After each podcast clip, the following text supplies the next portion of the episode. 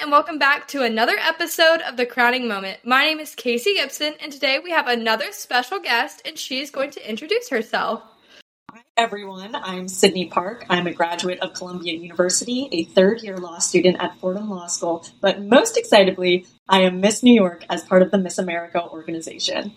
That is so exciting. I'm so happy that you are here today to talk on the podcast. After watching Miss America, you were one of my people that I absolutely wanted to talk to, and just reaching out through Instagram, like, you never know. I know other girls from other states have probably had hundreds of thousands of people just randomly messaging them on Instagram, and the fact that you replied absolutely made my day. So I just wanted to say that right off the bat. And starting off, with Miss America, the one thing that I immediately grasped from just you being on stage was your talent. And that's what I want to start off with right off the bat, is talking about your monologue talent at Miss America, because it was such an impactful thing. I've never seen someone deliver a monologue the way you did. And I've been to a lot of pageants in the past, whether it be the Miss America system or just national pageants in general, but I would like to hear what the behind the scenes of that was and how you came up with this monologue, and did you have a coach for it, or how did that go down for deciding it as your talent for Miss America? Sure. So I did an original poetic prose piece, which can kind of qualify as a monologue category talent, because I'm not singing and I'm not dancing. It's not to music. It's really just me talking and saying words that I wrote myself. And so a lot of people in the Miss America community or any type of talent competition, you'll see a lot of eye rolls when it comes to those kinds of talents when they see it listed, because they're worried it's going to be boring, going to be dull. And to win a talent preliminary award for a monologue category talent was so exciting. I actually started crying afterward. I'm on stage, holding my award, sobbing, which I did not want to do, but I was so surprised that it just inevitably happened. And my poetry was always something that I really enjoyed doing. I love to write and I love to speak. I'm in law school, so writing and speaking are two things that I do a lot of. And as a lawyer, it's something that I'll do a lot of too. And I think things that we tend to forget about presentation and about public speaking is that so much of it is an art form, and so much of it is poetry in its own special way. It might not rhyme, but it's still a performance. And so I've been writing since I was little. And this piece in particular grew out of that very famous moment with Senator Elizabeth Warren, when people kept telling her, when Senator Mitch McConnell kept telling her, sit down, be quiet, be quiet, be quiet. And that really stuck with me, because I think as women, we're always told to be quieter, to be smaller, to sit down, to be reserved. And nowadays, you see so many more women who are standing up for the things that they believe in and are refusing to be smaller and refusing to choose, I like to say, choose shorter heels, because here we are standing as tall as we want to and really embracing the power that we have in our words and in our actions. And that's what I really wanted to convey in this poetry piece. So that's what was really important for me. And I started kind of writing it many years ago, and I really thought that this poetry piece was dead in the water, because I was reading it and I hated the way it looked on the page. I hated the way I was kind of reading it in my mind. And when I decided to compete in a Miss America local, it was the very last local of the 2019 season. I kind of just decided to do it on a whim. I realized that the reason why this piece was so dead to me on paper was because it needed to be performed. And so being able to take that poetry and do it on a stage and have that land for people was a really eye-opening experience for me as a poet and as an artist. So that was just really exciting. And getting to take that to the Miss America stage and change a lot of people's minds on what poetry can be and what it can sound like and how powerful it can be was a really momentous thing for me to be able to experience. Like you said, with it being on stage at Miss America, did you ever feel at any point that having your talent compared to others, did you feel like it may have possibly not been enough, or it could have, you see the girl with the electric violin, which is something I had never seen before. I didn't know an electric violin was a thing. How did you ever have that moment of almost comparison of a push and pull of, is this going to be enough? And then without even knowing that you were going to win a a talent prelim at Miss America. Like, did you ever have that type of moment? Oh, I had that moment pretty much every minute leading up until the moment that I walked onto stage, because you know that the 50 other women who are there are fantastic, and they were the best in their states, and they're here at Miss America, and they're playing violins, they're singing arias, they're dancing and jumping higher than I could ever jump, and I'm talking.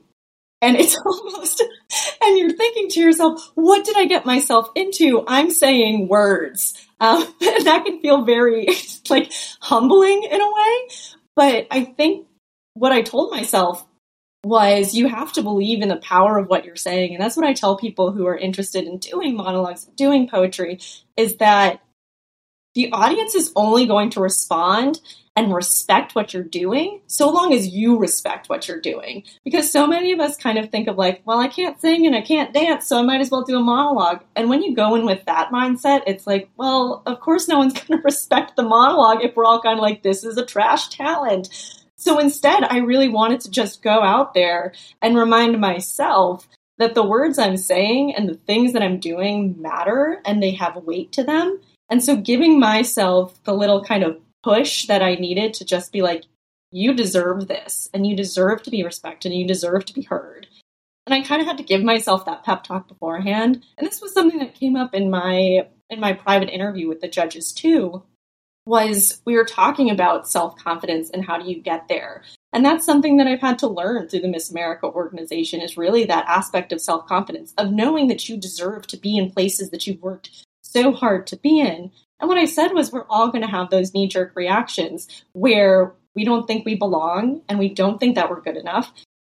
But the reaction that comes after that knee-jerk reaction, the actual rational thought, has to be the stronger voice that says, no, you do deserve to be here. The thing that you're doing is worthwhile, and people are going to respect it so long as you respect it. And so long as you respect yourself enough to give yourself the value and the worth that you know you deserve.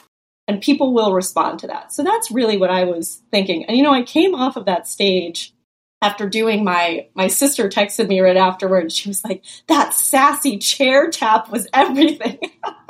And I kind of came off the stage on preliminary night one. And, you know, I sat down at my little dressing room table, and I got ready to go back on. And, you know, I just kind of thought to myself, you know, you just did the best possible performance you could have done.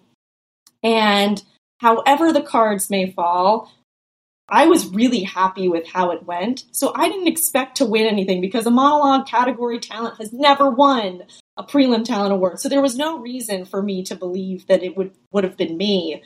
And, you know, but I was fine with that, because I knew that I did what I set out to do. And that was to show that poetry can be powerful, and it can be powerful in this setting.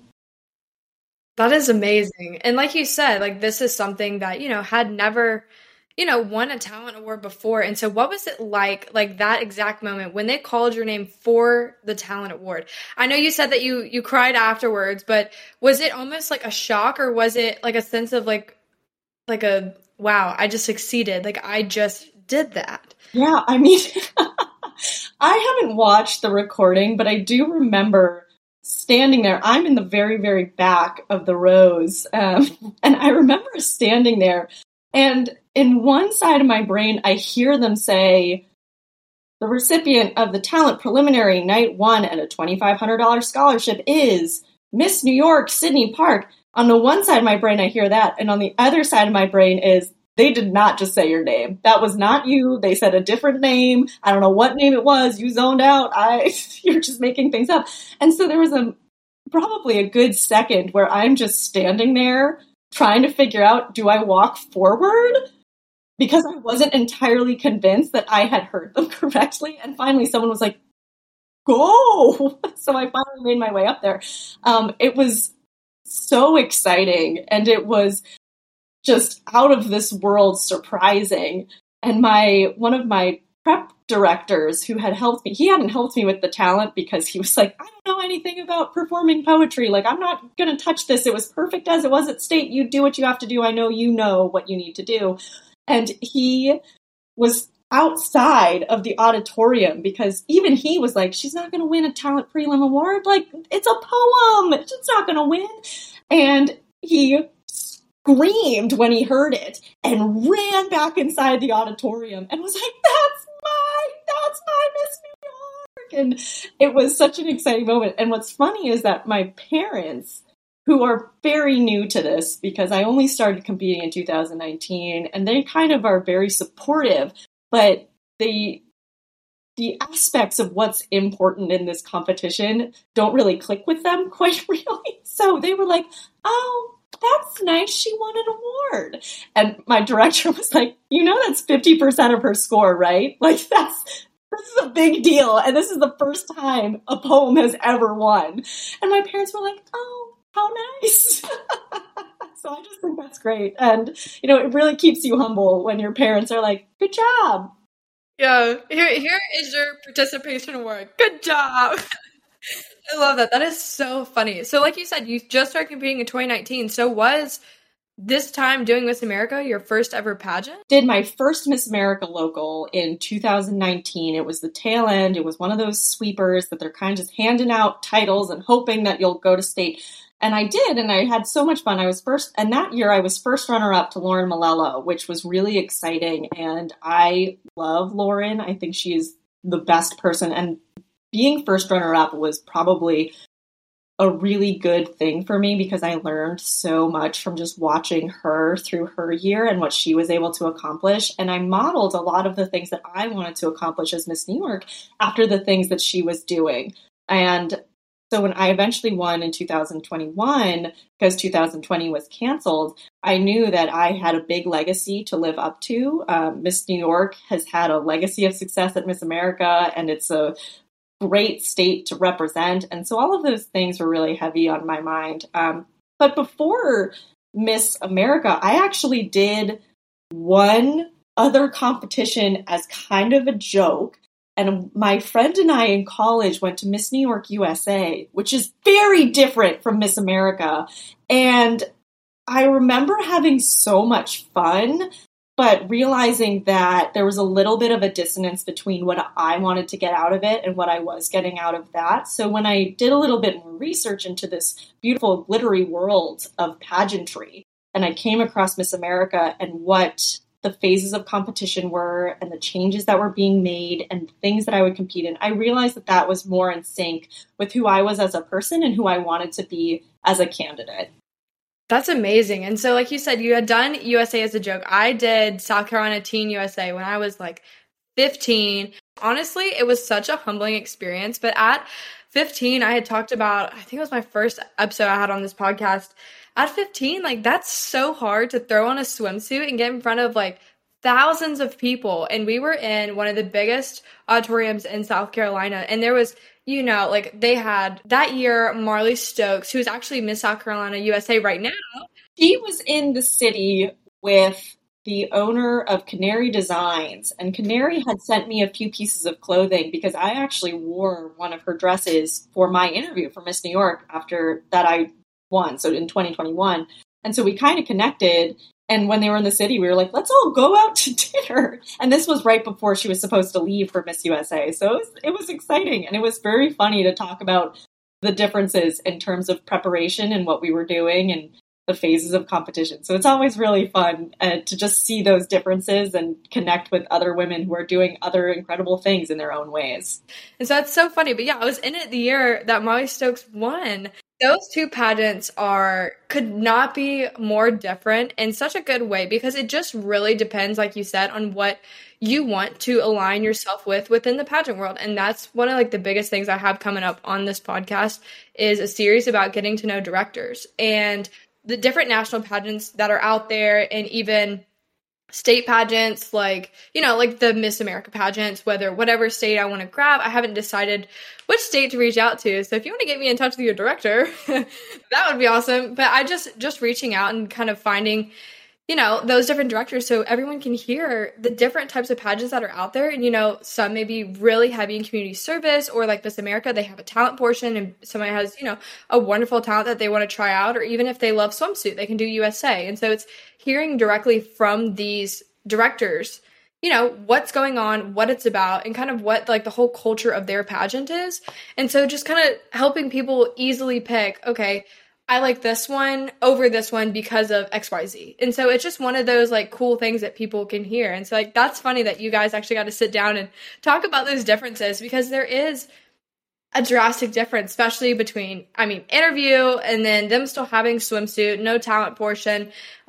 That's another thing I wanted to talk about Miss America. And then I want to go back to your year as Miss New York. But at Miss America, how did it feel not to actually have walked in an evening gown other than to the mic in the beginning? What was that? Because I know, like, I've been watching Miss America since I was 5. Like, literally since I could comprehend, I have watched Miss America. That's just one of those things as a pageant girl, you're just always watching those big pageants. But I'm so used to, you know, a few years ago when Davia Bunch was Miss South Carolina, maybe 2019, no, it had to be maybe 2018, 2017, they had moved away from the traditional evening gown portion where it was, you know, the slow walking, Kenny G music, like very slow, to more of like an upbeat fashion, and then they like said a little statement. So now seeing that they didn't even have the portion this year, what was that like for you? How did that feel? So we did have on-stage question in our evening gown, which was really great in my opinion. Although answering a question about inclusive and accessible youth sports in a glittering gold evening gown is something I've never done before. So that was really exciting for me and can check that off of my bucket list of things I never thought I would do. But, you know, it was really, in my opinion, I think it's a really great move to have our opening number, get to show off these gowns that we feel represent who we are and makes us feel beautiful and glamorous. But I think every Miss America title holder can agree that the number of times that we find ourselves in gowns is pretty limited. And so being able to showcase the fact that we really aren't dressed up and all gorgeous with beading and all this, like, that's not our everyday. Our everyday is much more business professional. Our everyday is suits and cocktail dresses usually, and those kinds of outfits and those kinds of looks. And, you know, I love the evening gown because who doesn't love evening gowns? I loved picking mine out. It took us many, many dresses to find the one that I ultimately walked on in. But ultimately, that's not really what the job of Miss America is about, and that's not what being a state title holder is about either. So shifting the focus away from that and saying, listen, we're actually much more about all these other aspects of a personal, professional person, I think that was a really strong move, and that's very clear in the direction that the competition is going. You definitely just opened my eyes to an entire new perspective. When I had done Miss America play-by-play, I had done it with the Miss USA system too, just kind of almost like a sports cast of like, oh, like, here's what happened. Here's how they came out. Here's what went down. And I did talk about the evening gown portion and how I was really sad because I know how expensive some of these dresses can be. I'm a person that I love an off the rack gown. My mom is like her own little custom seamstress and herself. So she redoes, we'll find just like a $500 gown and she'll make it worth $1,200. It's just, we don't like to, you know, spend like bukus of money, but I know there are girls that had gone to the Gregory Ellenbergs or the Canary Designs and spent, you know, big money and not wearing them. But now how you say that is absolutely correct. Like, you are not in an evening gown, you know, walking down the middle of Broadway. Like, you're not, like, that's not happening. Like, you aren't doing that on an everyday basis. So you definitely just changed my perspective on that a lot, because that was one of the things that I did. Not so much like call out Miss America for, but just kind of question, because I wasn't really understanding like why that wasn't there.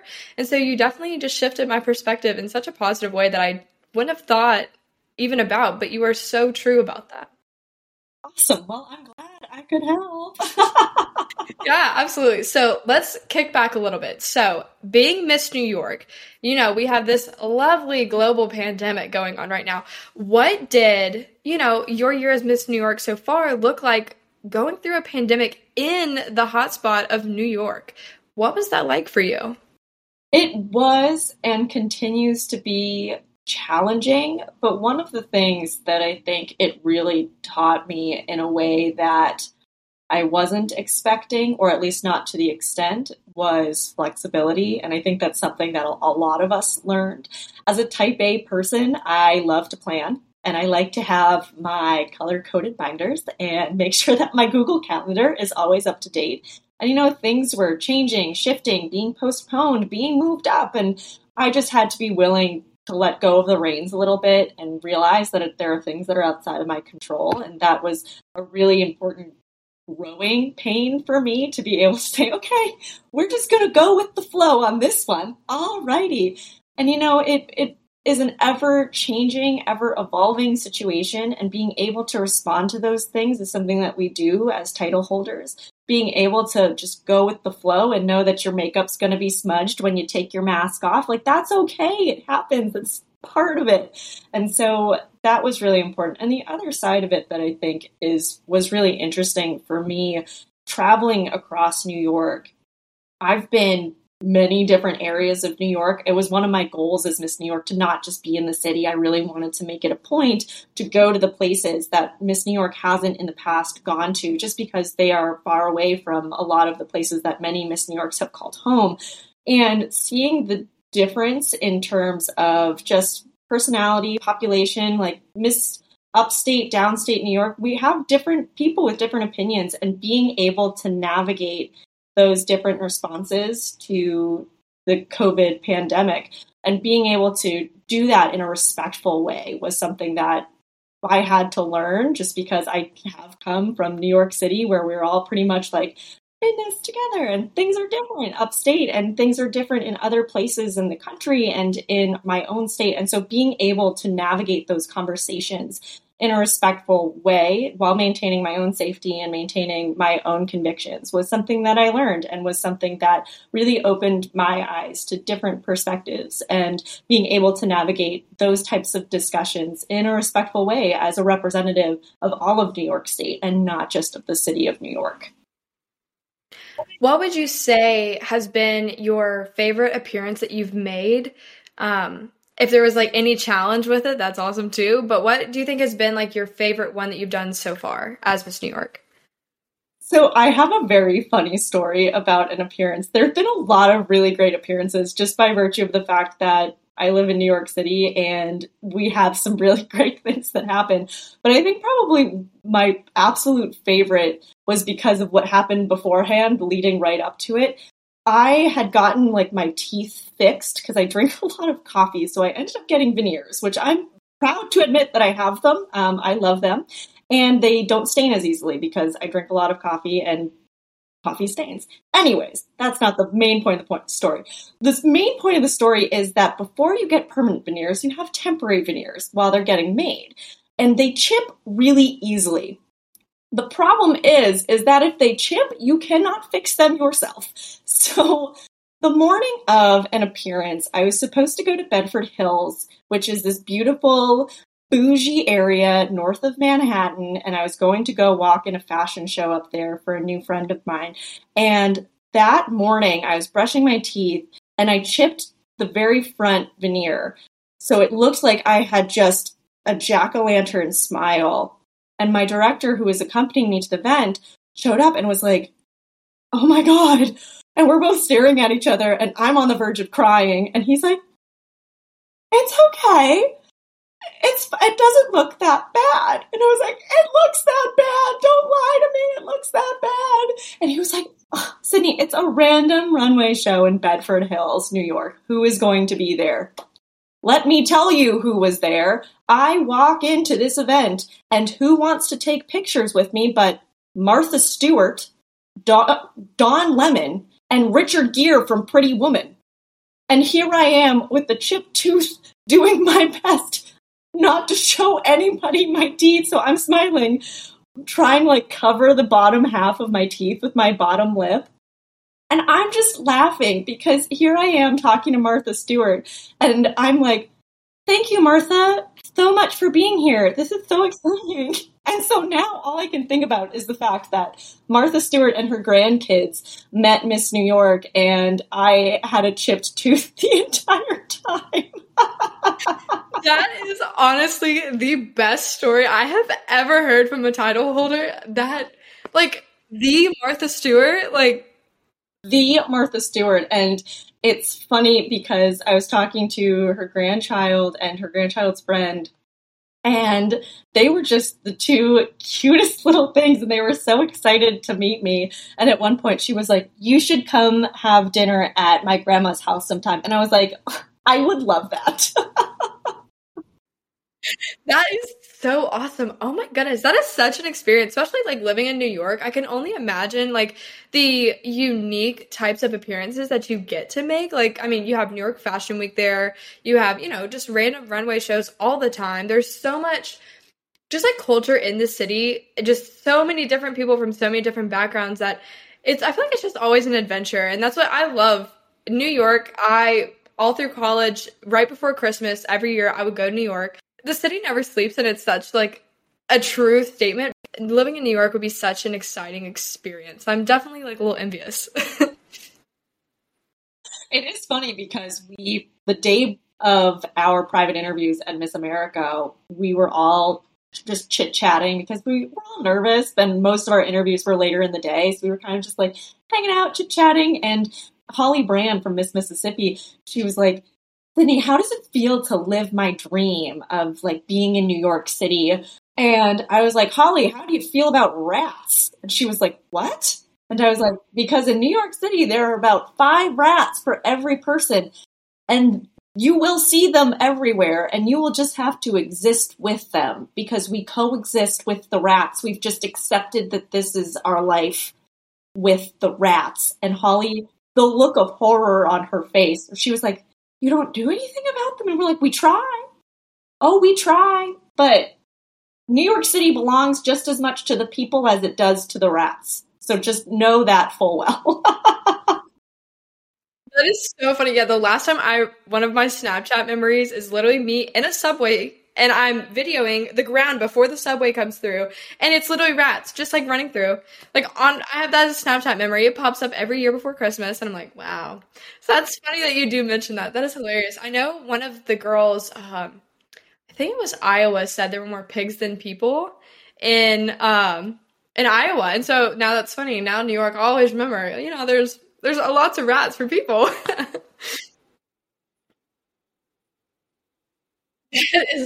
That is too funny. Oh my goodness. Well, I'll reel it back again. Sorry. I love getting off topic and talking about those random things. But let's talk about, again, Miss America. What was it like? Because, I mean, when I did my play-by-play, like, every word that you said on stage was in my play-by-play, by the way.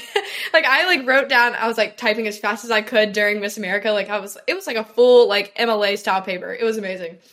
But going into it, so you're out in the group of 10 ladies, and you get called as the 2 out of it. What was that feeling for you? Because you're at the 100th Miss America. How was it to make top 10?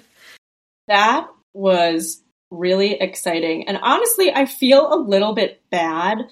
Those people who know me know that I'm, like, not a big hugger. I don't hug people, really.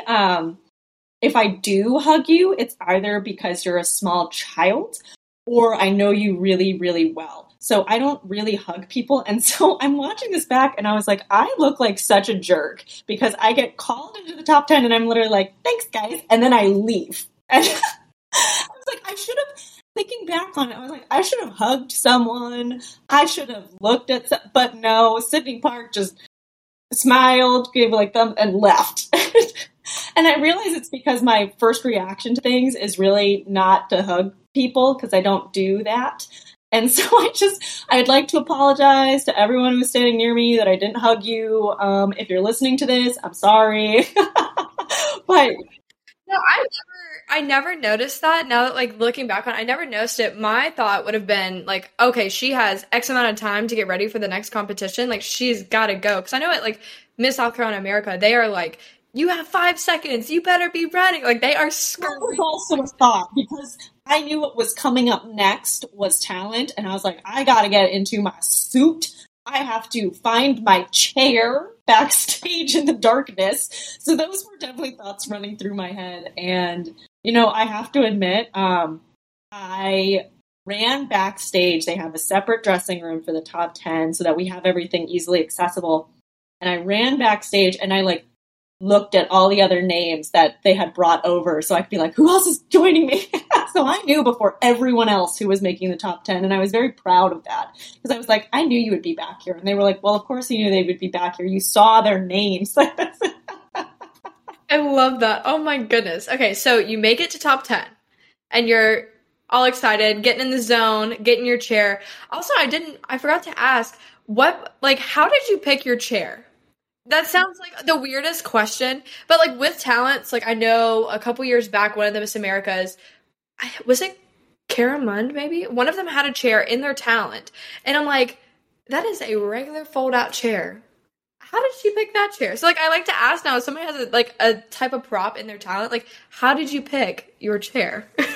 So this chair is actually borrowed from a very good friend of mine who was the first person that helped me prepare for Miss New York.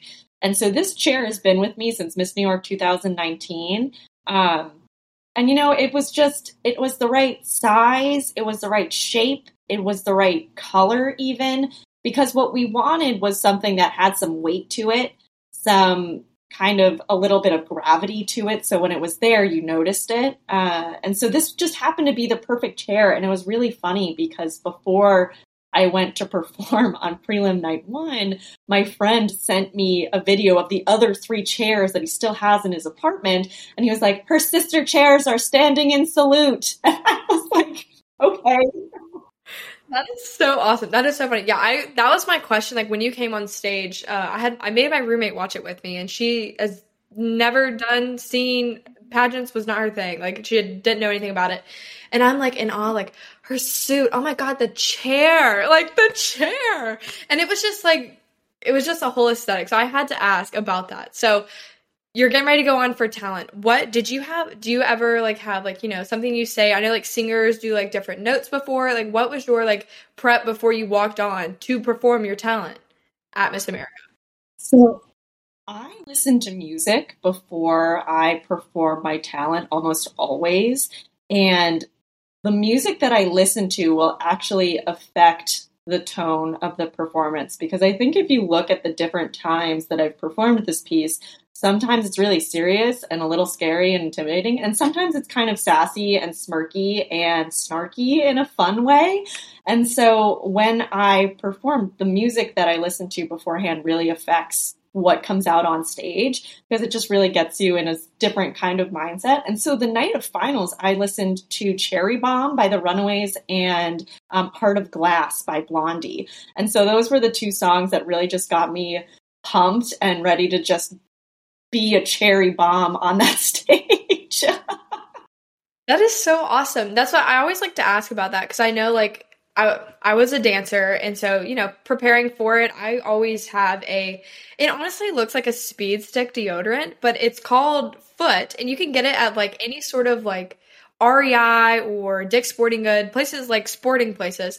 And I would rub up my feet even when I'm wearing my evening gown shoes. I always rub my feet with it because it is a non-sweat. It's almost literally a foot deodorant. And so it just kind of also, I think it numbs my feet a little bit, which I don't know if that's a good thing or a bad thing, but I always had that, or I had my Tiger Balm, and I would rub it on my legs. So when I would, do those long stretches, I wouldn't feel the intense pain that I was literally causing myself, because I was I don't care what it looks like. I need the straightest leg I could possibly get. So that's interesting. I just like to ask that, because just always everyone has their different, little get in the groove mojo thing. So I like that.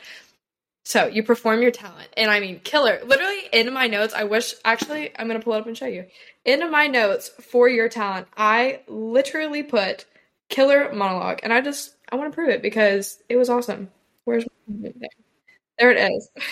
The first thing I click when I open Miss America 2022, it says, very awkward beginning. That's the first thing. Yeah, but I had for yours, it says top 10, and then it said killer monologue. I had notes for everyone. Every talent, when they skipped Alabama, it was skipped her, question mark, an electric violin. That's what, it's just, I always do notes like this. It's literally like a coach writing its playbook. That's literally, I'm okay, I gotta know what she did, how she did it. So that was funny, but it was killer monologue. So you finish your monologue and, you get called to the next. So you're going to top five. What was that like? That was another crazy moment because at that time, nobody knows who's going to get called into the top five, really. And I was just really, what I had told people going into Miss America was the only thing I want to do and walk away with. The one goal I had was I wanted to perform my poetry on the Miss America final night stage. That was it. That was where I would be happy if I could walk away with that. And, I walked away with a lot more than that ultimately. But that, so to make top five on top of that was just really exciting in a way that I hadn't planned for. And, it is pretty funny because when else in my life am I going to be standing on stage? And you can't see this underneath my suit. I'm wearing platform heels, like the tippy tops underneath my suit. So I look a lot taller than I am. And there I am standing looking at three Forever Miss Americas who are about to just grill me for 2 minutes about who knows what. And as I'm walking up, I felt an enormous sense of just peace because I was like, this is not what I was expecting. This is more than I could have asked for from this experience. And so getting up there and getting to share my own thoughts about youth sports particularly, because that's what I was asked about specifically, was great. And it was very funny listening to me talking on the big screen and remembering all the things I was saying. And I was like, why did I say half those things? That sounds so dumb. But it was fun anyways. And it was just a really great moment for me. Absolutely. And I want you to know, listening when you talk, you are it may come from, the poetry background, but you're such a good, storyteller. The way that you would answer your questions, I was typing as fast as possible to write down every answer that you said, but just the way, again, the delivery of how you speak is just amazing to listen to. And I want you to know that because it truly did come off. I never thought oh my God, she's dumb. No, that was not a thought. I was typing as fast as I could because everything you said was golden. It was just such you could tell that you had passion behind your platform and, working with those kids. And that's something we haven't talked about yet. So would you like to tell a little more about your platform for those that are listening who didn't get to watch Miss America? Sure. So my social impact initiative is one team empowering youth through sports. And really what it is about, it's an advocacy initiative above all else. And it's about trying to increase inclusivity and accessibility for youth sports. Primarily, I work with a lot of low-income communities in terms of coaching and providing access to sports. I coach with two different teams. I've done work with South Bronx United, which primarily serves communities in the South Bronx. And then I work with a great initiative in New York City called Saturday Night Lights, which provides soccer programs for kids on Friday and Saturday nights. And this was done in conjunction with the Manhattan DA's office originally to try and address the rising number of kids who are being involved in petty crimes across New York. So by providing them with access to sports, providing them with a safe place to play sports, a supervised place to play sports, to do the things that they love, it was actually having a really positive impact on the number of kids that we saw engaging in violent behavior. And so that was a really great program that I got to be a part of.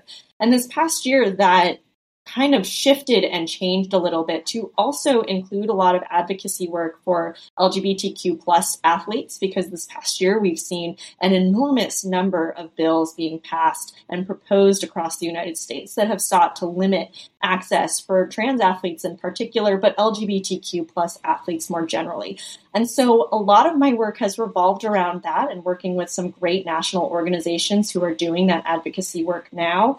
And, through that, I had the opportunity to speak on Good Morning America, which was incredible that I had 2.5 minutes of me just talking about inclusive youth sports. And so speaking up for those kinds of issues and really finding a way to create a more equitable society for everyone through sports was something that I was thrilled to have the opportunity to do and thrilled to continue to have the opportunity to do as Miss New York. That is truly amazing. And I'm glad that they do have someone that is, putting their neck out, putting that extra time in for them.